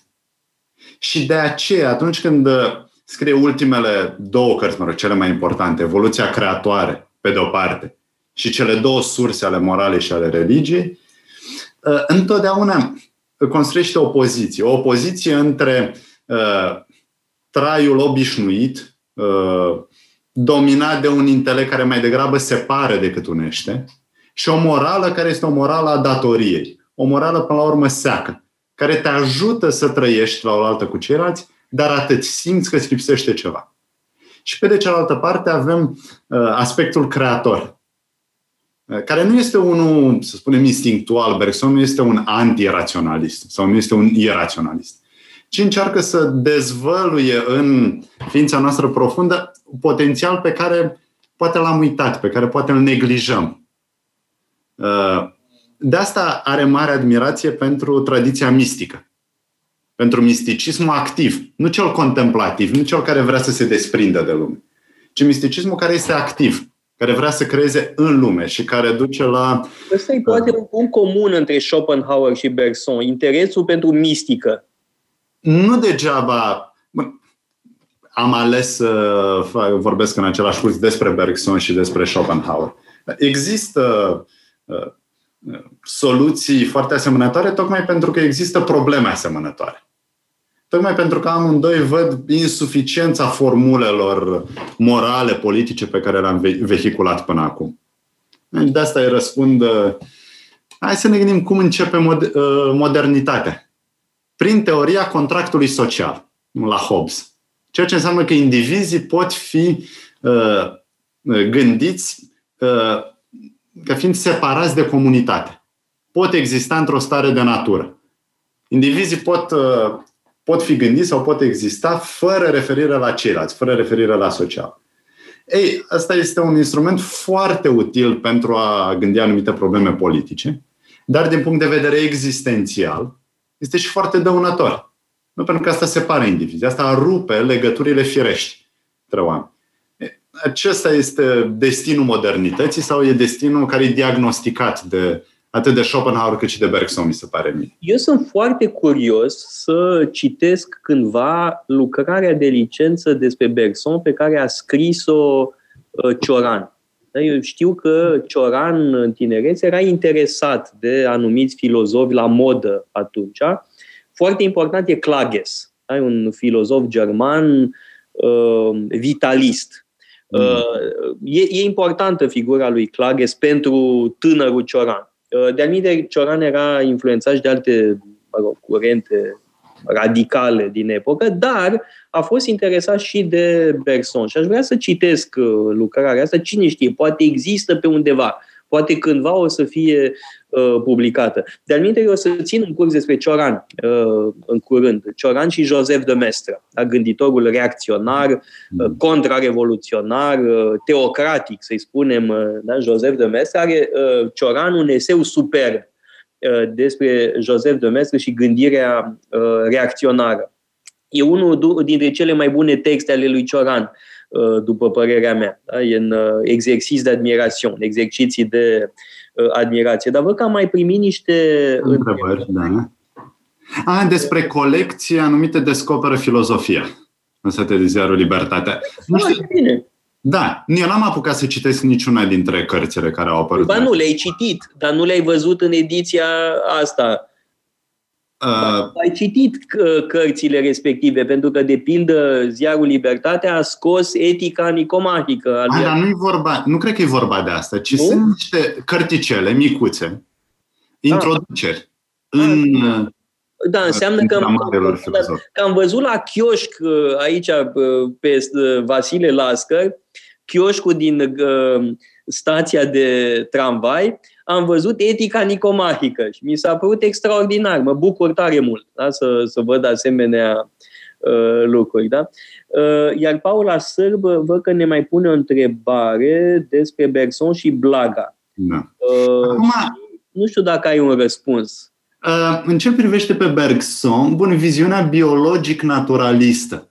Acum, cred că eu E adevărat că Bergson e interesat de biologic, evident, de ceea ce numește elan vital, care stă la baza evoluției, dar n-aș spune că are o viziune strict biologic-naturalistă. Pentru că la Bergson este foarte important dualismul între, tocmai ce am vorbit, materie și memorie. Materia, bineînțeles, se ascultă de legile evoluției. Memoria, bineînțeles, doar în interacțiune, se dezvoltă împreună cu materia. Dar asta nu înseamnă că poate fi redusă. Deci sunt tendințe care depășesc totuși cadrul naturalist la Bergson. Și cred că e foarte important. Uh, astfel de opoziții, bun, cu siguranță sunt utile uh, atunci când uh, vrem să, să predăm filozofia la. Vrem să predăm o introducere, vrem să vorbim de o introducere, dar nu mi se pare pe deplin satisfăcătoare. Mai ales că Berson este un gânditor care se inspiră din multe tradiții. Uh, e o sinteză, bun, o sinteză originală, dar o sinteză a naturalismului, a gândirii metafizice. Pe lângă interesul pentru religie și morală, inclusiv pentru mistică, uh, într-adevăr, astea sunt puncte comune între Schopenhauer și uh, Bergson. Da? Și abia aștept cursul tău. Distinția fundamentală la Bergson este între religie închisă și religie deschisă. Da? Uh, o să vedem despre ce e vorba. Dar uh, și Schopenhauer și Bergson uh, erau oameni care aveau foarte mult umor. De altfel, au și un, un, un anumit umor filozofic. Da? Sunt pasaje din Schopenhauer care te fac să râzi. Da? Adică, și, și la Bergson, dar poate mai puțin. În schimb, Bergson are un text foarte important despre comic. La fel cum și Schopenhauer a scris despre uh, râs, despre ceea ce ne face să râdem. Uh, iar uh, cartea lui Bergson este admirabilă da? despre ce anume produce râsul, ce anume produce efectul de comic, de comedie.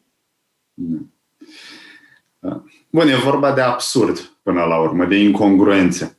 Lucru care nu este detectat, uite, vorbeam de Hobbes, de Descartes, pentru ei râsul este mai degrabă bun, e bucurie, dar combinată cu malițiozitate. E, râsul denotă dorința de a te situa într-o poziție de superioritate față de celălalt.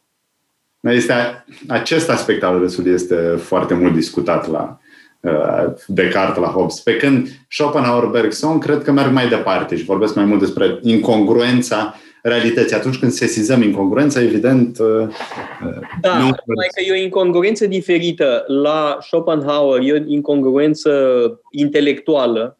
E, în schimb, uh, la Bergson este o incongruență între ceea ce este viu și ceea ce este mecanic. Da. De mecanic plachesuri de viva, îmi pare. Exact. E uh, faimoasa formulă a lui Bergson. Da? Și Uh, bun, dar ai de perfectă dreptate. La ei înțelesul uh, comicului e mai profund. Uh, dar cei care reduc comicul la un sentiment al superiorității, mi se pare că, de fapt, sesizează numai un aspect și un aspect, în fond, destul de superficial. Care se naște, poate, din nesiguranță. Cel puțin asta ne-ar spune Freud. Tot am vorbit despre psihanaliză, da, dorința de a fi superior se naște, de fapt, din uh, o frică de inferioritate. Bă, da, foarte just, da. Acum, Freud a scris el însuși o, o carte minunată despre vorba de duh. Da. da despre glume. Mm-hmm. E, uh... Acum, uite, aș vrea să mai spun un lucru despre această colecție, până nu uit, Descopere filozofia. Da, bineînțeles, e o simplificare, pentru că sunt niște cărticele foarte subțiri. Pe de altă parte, sunt o bun, un bun punct de plecare. Deci n-aș vrea să Uh, disprețuiesc acest demers, care mi se pare foarte valoros. Mai ales pe o piață filozofică cum e cea din România, care, bă, să fim serioși, suferă. Să fim sinceri. Deci este un demers meritoriu. Da, și Humanitas mai de mult avea o serie de maestri spirituali, introduceri foarte bune în gândirea unor mari filozofi. Știu că am citit câteva cărți în colecția respectivă, n-am urmărit-o, dar cred că era valoroasă da? și ar merita republicate unele dintre cărțile apărute în colecția respectivă. Da. Despre Schopenhauer, despre Kierkegaard, despre Aristotel, da? era, e foarte binevenit. Da? Și erau uh, sinteze scrise de autori uh, serioși, da? adică de, de specialiști uh, uh, serioși în domeniu. Mhm. Uh, păi, cred că în curând am, că am trebuit să punem capăt uh, discuției noastre. Poate mai vrei tu să adaugi uh, ceva, dacă vorbim deja de aproape o oră jumate. Da. Uh, și îți dai seama, am fost numai noi doi. Da? Mhm. Dacă mai era cineva, ne întindeam. Uh...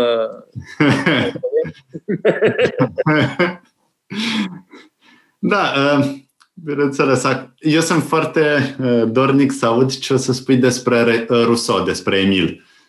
Uh, despre principiile școlarizării acasă. Mai ales că e atât de la modă. Acum, bineînțeles, să nu confundăm uh, homeschooling-ul cu faptul că stai acasă pentru că nu poți să mergi la școală din cauza pandemiei. Evident. Sunt alte principii și asta vreau să aud. Sigur că da, numai că eu cred că criza sanitară scoate în evidență o criză uh, în educație. Nu numai că provoacă, dar scoate și în evidență ce nu funcționează, ce este uh, Um, ne, mă rog, ne, ce este nefuncțional uh, în sistemul nostru de educație. Și eu cred că va crește uh, interesul pentru variante alternative uh, de educație. Sunt convins de lucrul ăsta. Um, că va accentua un fenomen preexistent. Da? Și că va exista o creștere Uh, pentru, va apărea o creștere de interes pentru uh, educația acasă, iar Rousseau ne oferă o adevărată Biblie. Da? Emil uh, e o carte fundamentală despre educație, dar evident că nu este doar despre educație. E despre natură și societate, despre credință și rațiune, despre feminitate și masculinitate, despre autonomie intelectuală și morală. Nu, e o carte foarte complexă Uh, cred că e poate cartea mea favorită uh, din, uh, dintre cărțile lui Rousseau. Bun, sigur, contractul social e esențial sau al doilea discurs, cel despre inegalitate, da? sunt opere inconturnabile. Mm. Dar Emil mi se pare că cuprinde foarte multe teme și e o carte care te pune pe gânduri, da? pentru că contestă anumite prejudecăți Uh, pe care le avem în legătură cu educația. Da? Și uh, uh, mi se pare că e o, o carte care, din păcate, nu mai este suficient citită în România oricum. Există o traducere, dar nu știu de când. Da? Deci în România nu prea cred că e citit Rousseau, tocmai de aia propun cursul ăsta. Evident că Rousseau și Emil da, sunt referințe esențiale. Mă gândesc de pildă la o traducere a lui Alan Bloom, da? faimosul uh, profesor de filozofie politică uh, de la University of Chicago, care autorul acelei uh, faimoase uh, Closing of the American Mind. Da? Uh, a simțit nevoia să traducă și să comenteze uh, Emil uh, al lui Rousseau. Da? Uh, dar nu e, n-aș vrea să limitez pe Rousseau la tematica uh, homeschooling-ului. Am uh, ales să, abor- să abordez această temă, deși sunt foarte conștient că e o carte care cuprinde mult mai mult. Da? Cum spuneam, e o carte despre societate, despre natură, despre o sumedenie de alte subiecte. Despre identitatea de gen. Da. Spune Ce e mai la modă? Mă rog, din punctul de vedere al uh, celor de al unora de acum, Rousseau era uh, un antifeminist uh, sau, mă rog, uh, nega egalitatea de gen. Da? E pentru... fabulos pentru că toate aceste discuții identitare și politici identitare, de fapt, neglijează identitatea, pentru că identitatea se construiește doar istoric, printr-o tradiție ori cei care pun mare accent pe identitate astăzi, de fapt vor să distrugă, să neglijeze tradiție. Deci ei vor să știe identitatea fără să o cunoască. Asta e paradoxul. Da, e, o, e o bună observație, da, așa e, fără îndoială. Bun, păi îți, mă rog, ne putem mulțumi unul, unul altuia, nu așa, pentru uh, uh, discuție. Uh, văd că cineva ne trimite o ultimă întrebare de, uh, legată de cartea lui Giovanni uh, Papini. Ce părere să am despre Papini? Un excelent scriitor, da? E foarte interesant. Eu nu ader la punctul de vedere din amurgul filozofilor, cred că Răzvan nici nu cunoaște cartea asta. Bun, Papini era foarte la modă, da? anii 20-30, știm cu toții că Eliade îl adora pe uh, Papini. Uh, eu nu cred că există un amurg uh, al filozofilor, câtuși de puțin. Eu nu cred că filozofia devine cândva lipsită de interes. Da? Mi se pare o teză simplistă. Uh, dar, uh, uh, bun, uh, de fapt, asta e tot o filozofie. Da? Da. spune uh, Papini despre uh, lipsa de semnificație a filozofiilor în uh, uh, epoca noastră, cred că este tot o filozofie, uh, o filozofie a implicării, a acțiunii. Uh, și cred, pe de altă parte, că el se referă mai degrabă la sisteme filozofice. Da? Și... Ceea ce poate fi just. Care, lucru care poate, într-adevăr, fi uh, susținut. Da? Uh, și mai avem încă o uh, contribuție, tot de la doamna Sârb, care văd că a fost foarte atentă și foarte activă uh, și sper să fie un exemplu și pentru alții în următoarele ediții ale emisiunii noastre, să trimită întrebări. Ne face o mărturisire, văd că ar, trebui, ar fi trebuit să asist la un curs acum de la facultate, dar prefer să vă ascult acum pe voi. A, mă bucur, da. mă bucur tare mult. Suntem măguliți. De alminte, și noi ținem cursuri la facultate, la Facultatea de Științe Politice. Răzvan Ioan ține un curs despre teorii ale conflictului, iar eu țin un curs despre retorică și ideologie și mâine îl am pe uh, Roosevelt, Franklin ah. Roosevelt. Da, o să da. facem uh, Roosevelt. Data trecută am făcut uh, Churchill și mhm. cred că peste o săptămână o să facem De Gaulle. Ah, ce discursuri? Ale lui Churchill? Uh, ce, bon, problema cu Churchill este că într-o singură întâlnire n-am da, putut să discuta decât câteva, însă am vrut să combin uh, diferi, uh, tipuri diferite de discurs. Evident, am luat un discurs din timpul războiului, faimosul discurs cu uh, We will fight on the beaches, we will fight on the hills, we will never surrender. Da? E uh, superb discursul respectiv, dar trebuie citit în ansamblul lui Uh, de asemenea, am făcut un discurs um, despre uh, socialism, uh, e un discurs de politică internă, un discurs de campanie electorală foarte virulent împotriva guvernului laburist. Și, de asemenea, discursul despre cortina de fier. Și, evident, aici ai un merit. Uh, adică cursul nostru despre războiul rece m-a făcut să spun hai să dau totuși uh, discursul ăsta, că e începutul oficial al războiului rece. Da. De fapt, discursul este uitat. Ultima parte este foarte discutată. Ultima parte despre cortina de fier. An iron curtain has fallen over Europe. Și păcat. Da, însă ansamblu discursului este da. extraordinar, e uh, pasionant. Churchill este un, un orator fabulos. Uh, sigur că în zilele noastre poate că uh, n-ar avea chiar același succes, tocmai pentru că e foarte dens. Adică e multă gândire, multă reflexie politică și istorică în discursurile lui. Sunt foarte lucrate da? Sunt discursuri foarte lucrate, e un mare stilist uh, al limbii uh, engleze uh, și este un orator format uh, la școala parlamentarismului britanic de secol XIX. Uh, asta este uh, formația lui.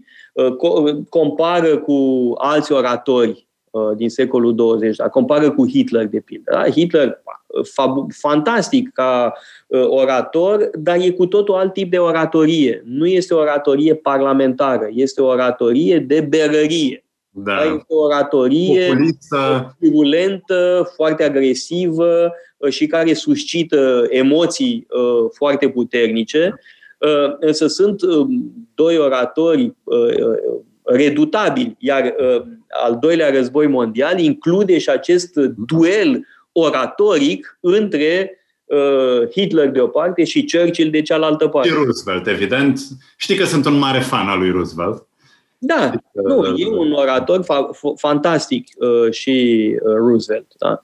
Uh, bun, eu sunt ceva mai uh, rezervat în privința anumitor măsuri economice uh, ale lui uh, uh, Roosevelt. Bun, am primit acum o întrebare despre Jordan Peterson, dar nu mai răspundem la ea, că am depășit deja uh, timpul pe care l-am uh, rezervasem. Poate păstrăm uh, pentru viitoare. Vă mulțumim tuturor uh, pentru atenție. Vă rugăm să ne trimiteți în continuare întrebări, dar relevante, da? pentru tema pe care o abordăm. Întrebări la liber, uh, trimiteți-mi mie vineri seara. Da, vineri seara răspund la orice, atâta cât mă pricep. Uh, dar în aceste emisiuni uh, vreau să uh, rămânem la temele pe care ni le-am propus și vă dau tuturor întâlnire săptămâna viitoare, tot așa, de la 1 la 2 jumate sau la 3, la Metope. Metope. Emisiune realizată prin amabilitatea Fundației Casa Paleologu.